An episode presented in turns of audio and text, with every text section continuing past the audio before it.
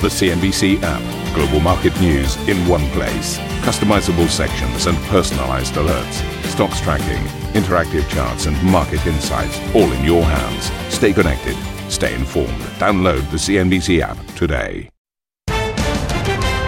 Very good morning, everybody. You're watching Squawk Box. Uh, let's get into your headlines this morning. I'm Geoff Cutmore with Steve Sedgwick and Karen Tso. U.S. inflation hitting its highest level since November 1981. White hot inflation at 9.1%, sparking expectations for a bumper 100 basis point hike this month from the Federal Reserve. The uh, recession warning gets louder as the inversion between the twos and 10 year Treasury yields widens to its most since the year 2000. Well, here's a headline we've probably said a few times over the years Italy's ruling coalition at risk of collapse. Uh, yeah, this time though, because uh, Giuseppe Conte's populist five star movement signals it will boycott a crucial spending vote today. And US President Mr. Biden touching down in Tel Aviv for the first leg of a four day tour of the Middle East as he faces increasing pressure from key allies to outline a plan to constrain Iran.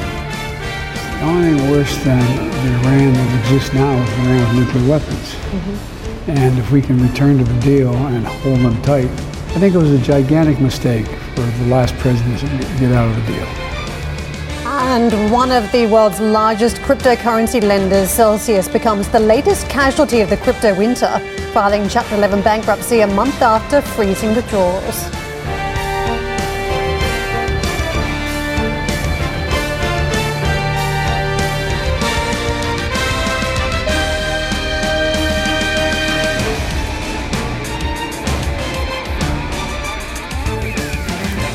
US inflation surged to 9.1% in June, which was ahead of the forecasts and the highest reading since November 1981. The data now putting further pressure on the Federal Reserve to act more aggressively at the next meeting with Fed funds futures, now pointing to a 100 basis point hike this month. June's hot inflation print, driven by strong gains in energy, gasoline, and food prices, with airline fares being one of the few areas to see declines. The U.S. Deputy Treasury Secretary Wally Adeyemo told CNBC the White House will support the Fed's actions.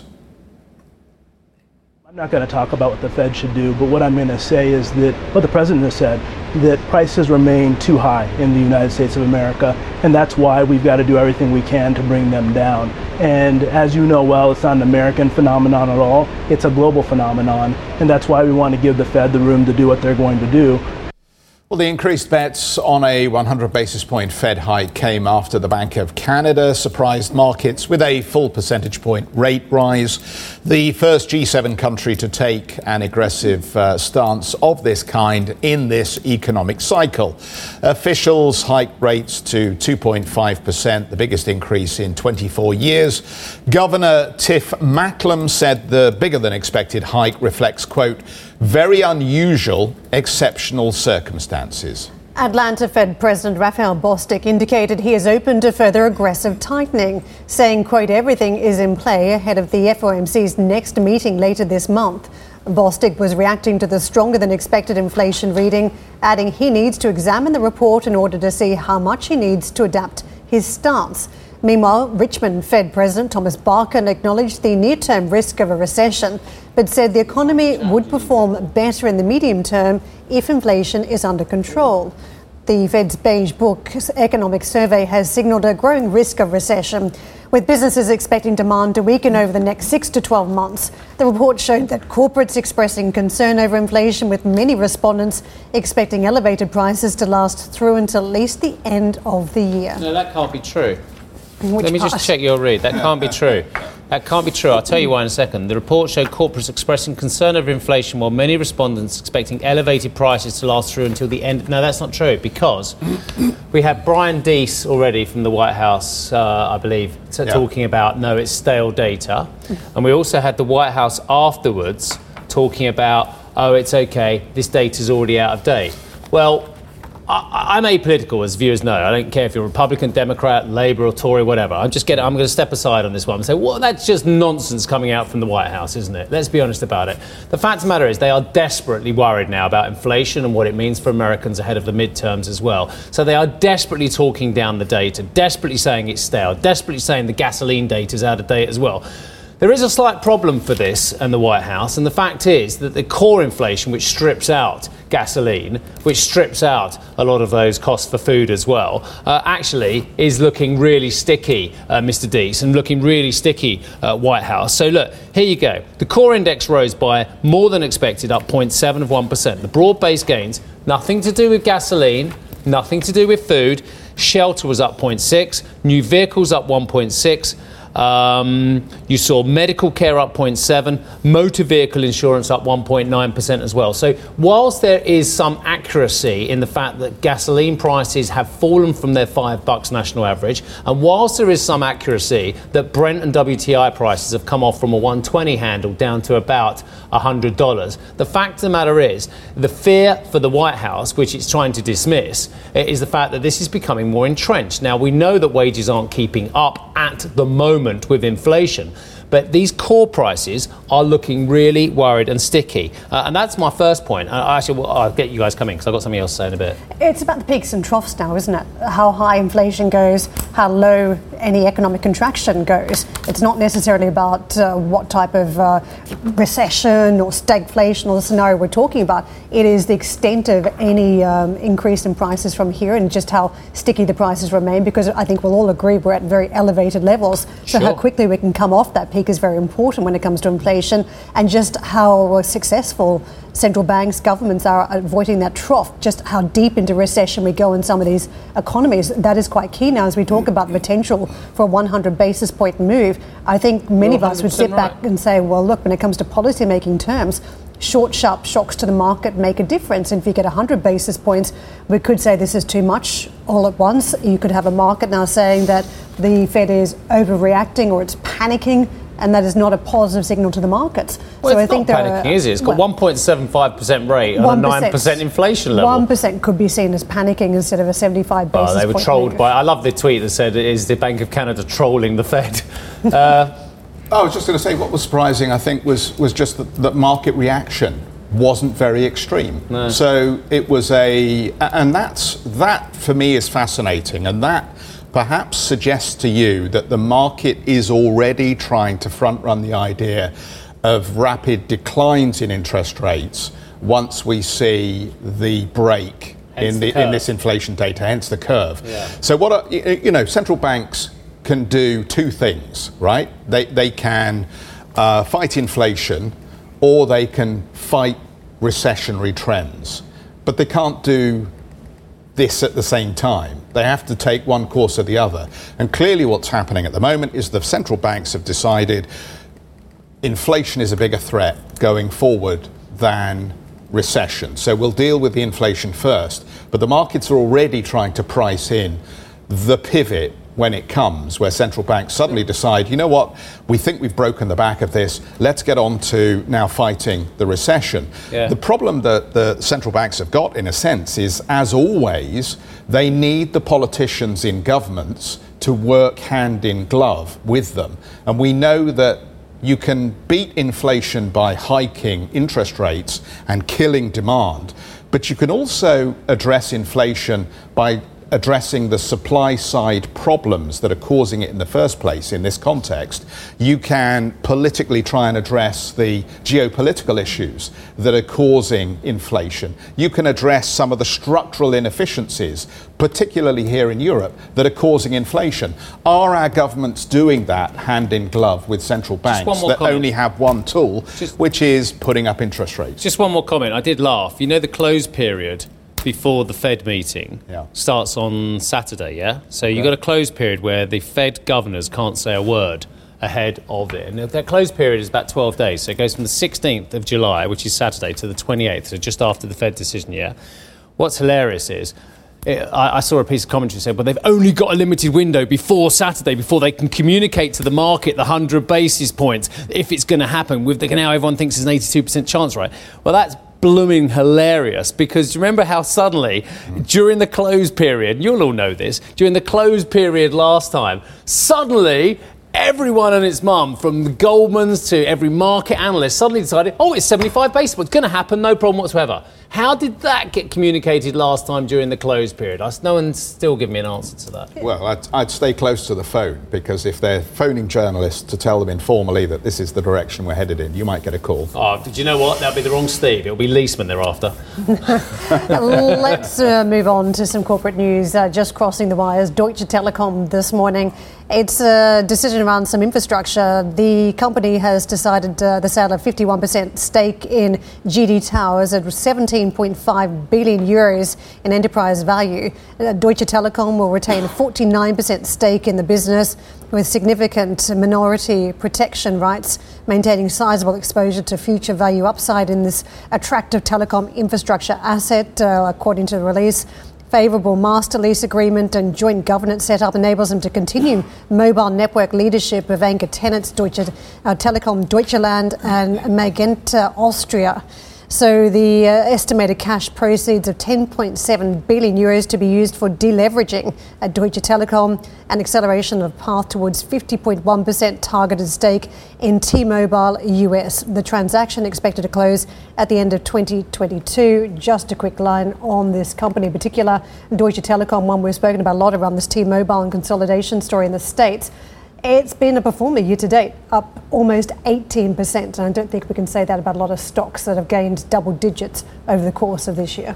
And that surprised me, actually, when I looked at the chart on the back of this story, because I thought, oh, Deutsche Telekom, oh, utility, uh, it's not going to have done that well year to date. But 20% upside mm. uh, on the six month story. Um, perhaps a lot of people like that 3% plus yield. Bill Smead joins us, CIO at Smead Capital Management. Bill, good morning to you. You heard what we were discussing there with regard to the inflation story. How does this affect the decisions you're now making as an asset allocator? Well, we're, we're pickers, and we made the decision about two years ago. We saw a chart that went back 250 years, and it showed that commodities were the cheapest relative to common stocks in those 250 years. So we made a major pivot, and we had been prepared to make that pivot for quite a while because the thing that everyone, at least in the United States, underestimates is that there are 92 million millennials, primarily in the 27 to 42 year old age bracket. And the last time we saw what we call Wolverine inflation, which is inflation that is hard for policymakers to stop, was when 75 million baby boomers had replaced 44 million silent generation people in the 1970s. See, what everyone's not including in the conversation is what really causes inflation, which is too many people with too much money chasing too few goods. So we have United States a whole lot of people, 27 42 that postponed adult and home buying, car buying for about seven years later than most generations. But in the last two years, they've all the party together. And this is just the beginning of a 10 to 12 year time period where there's about 50% more people that are wanting these things than there was in the prior prior group. So the Fed can tighten credit, but reduce the number of people wanting these necessities in comparison to the prior group. Bill, we got a slightly dodgy line, but we're going to persist. Um, hopefully, it'll work itself out as the connection holds. Um, Bill, so I look at your notes here and you say uh, tech is dead. What do you mean by tech is dead? When is the, the right time to go back into this sector? We took a look at the last decade, what the 10 large companies in the world were at the end of each decade. And not a single time in the following 10 years did those 10 stocks beat the S&P 500. And in two of the, of, of the four decades, they lost a lot of money in the fall 10 years. So if you think back to the dot com bubble, Charlie says financial euphoria episode that ended a year ago was the biggest he'd ever seen because of the totality of it. Well, we think besides wolf inflation, that unwinding the financial euphoria episode is what this is about. And if you study all past euphoria episode, it was a decade before they put the Nifty 50 back together. It was 10 years before they put the dot com stock back together. Microsoft was 15 years without making a new high. Cisco's new high, and Intel has never made a new high. Therefore, idea horses that were winning the race the last 10 years, once this bear market gets over, are going to be the new leaders, defies all economic history. Uh, Bill, just a quick one from me. Uh, JP Morgan kicking off the earnings season as well. Everyone suddenly decided they're worried about the E part of the PE as well. What, what are you expecting out of this earnings season? Is it all about the outlook or is there something else we need to look at? Well, uh, we're excited about the E because we have 25% of our portfolio in oil stocks. And you, you folks in your discussion, we're hitting on the right point. If you do have all these millennials, you need to increase supply. And we just spent four years starving oil and gas companies from capital and shaming them into not poking holes in the ground. Hence, the president of the United States wants to uh, revive oil production in Iran. Uh, to him. Mr. Smead, we're going to leave it there. A bit of a dodgy line, but we got the message. Uh, nice to see you, Bill. Thank you very much indeed for your time, as ever. Bill Smead, the CIO of Smead Capital Management. I think join us from Phoenix. Lovely place. We've got to talk more about central banks, as over in Singapore, the central bank has also tightened monetary policy. In a surprise off cycle move, the Monetary Authority of Singapore said it will recenter the midpoint of its exchange rate policy band, known as the nominal effective exchange rate. The announcement marks the fourth tightening move in nine months as the central bank looks to slow inflation. Japan's chief cabinet secretary has expressed concern over currency depreciation as the growing global divergence in monetary policy puts pressure on the yen. The Japanese currency is trading at levels not seen since September 1998, with the Bank of Japan expected to maintain its ultra easy policy when it meets next week. 138. Wow. Uh, coming up on this uh, show, the former UK Chancellor, it's actually Rishi Sunak, um, emerges as the front runner for the Conservative Party after the first round of votes. We'll have some more on this next, and I'm told the podcast is. Uh, uh, it's all right. Yeah, I think there's a decent conversation about inflation in there, which is uh, what everybody wants to hear about at the moment, given that print was the highest since 1981. Do check out the Squawk Box podcast. We'll be right back, everybody.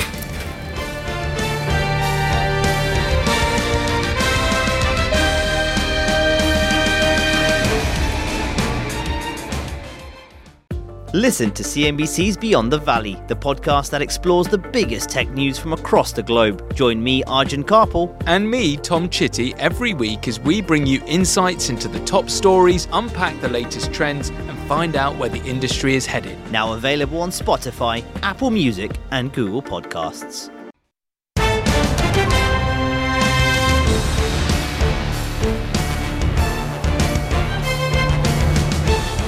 Italy's Five Star Movement will not take part in a parliamentary confidence vote in Mario Draghi's government today. Party leader Giuseppe Conte has said the vote due at 12 CET is pegged to a 26 billion euro package of aid to tackle growing social pressures on consumers amid rising inflation and energy prices. After a day of intense discussions, Conte announced uh, late yesterday that he will not support the vote on the grounds that struggling Italians need more support than uh, being proposed by the government. Prime Minister Draghi has ruled out any possibility of a new coalition without the Five Star Movement. Uh, UK Chancellor of the Exchequer Nadhim Zahawi and the former Foreign Secretary Jeremy Hunt are out of the running to be Prime Minister after failing to win the support of 30 Conservative lawmakers. Which was the minimum they needed to get through to the next round.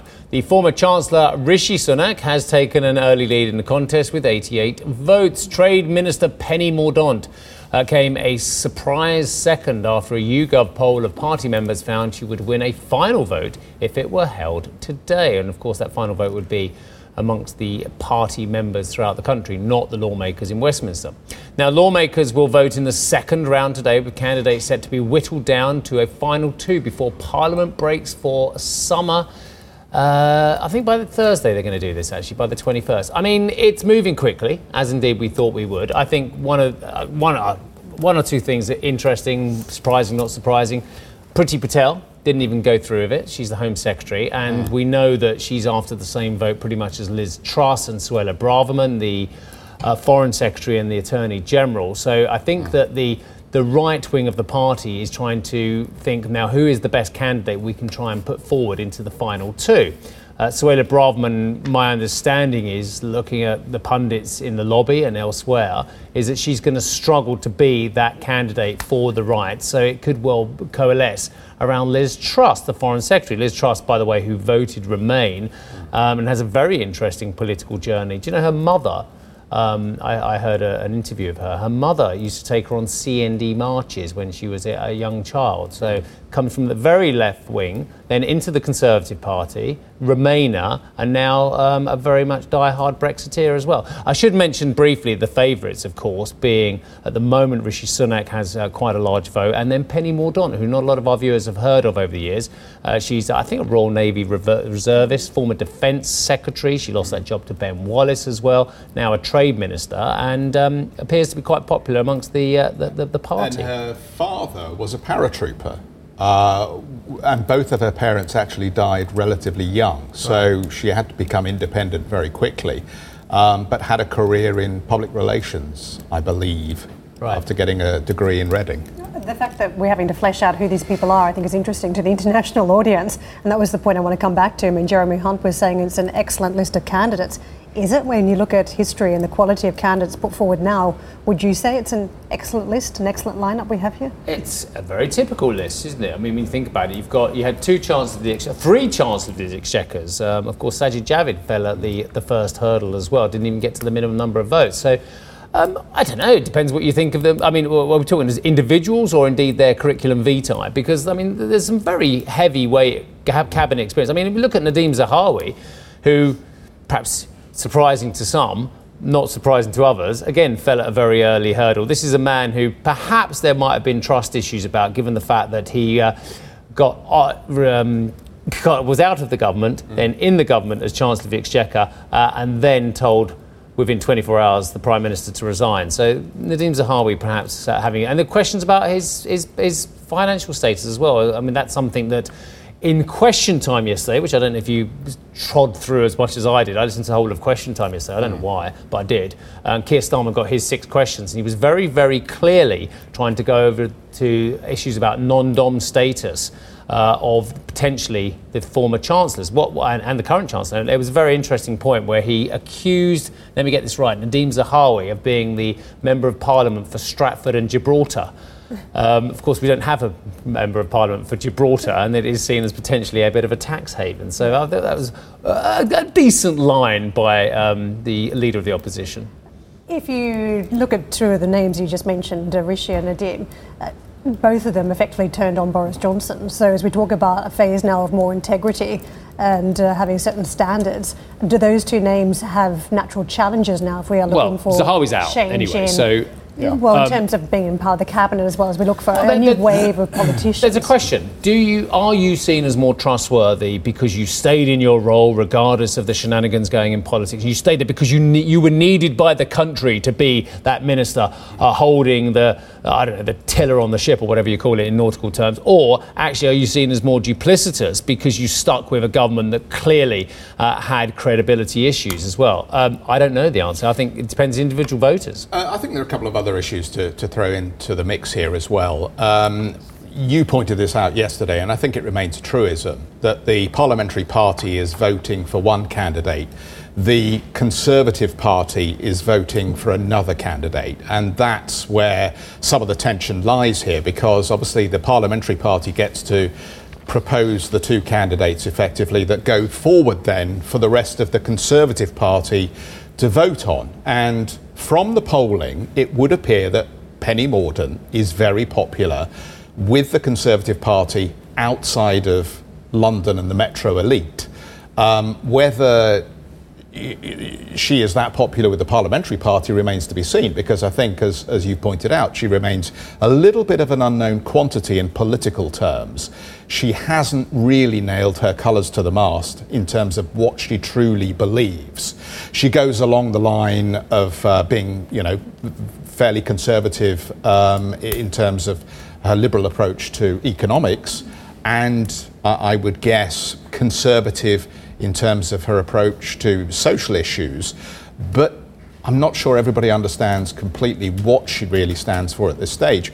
But the fact that she's running a campaign which is, she argues, less about the leader and more about the ship, which is how she's described her campaign, I think is interesting because it's a bit like all that excitement we had over banking after the global financial crisis, and everybody said, we want to go back to boring banking. Mm. Well, I think, in a sense, that maybe the Conservative Party wants to get away from this focus on sleaze, this focus on the nastiness of policies imposed around immigration and so on and so forth. And they want a candidate who perhaps doesn't get headlines for the wrong reasons, like Boris Johnson did.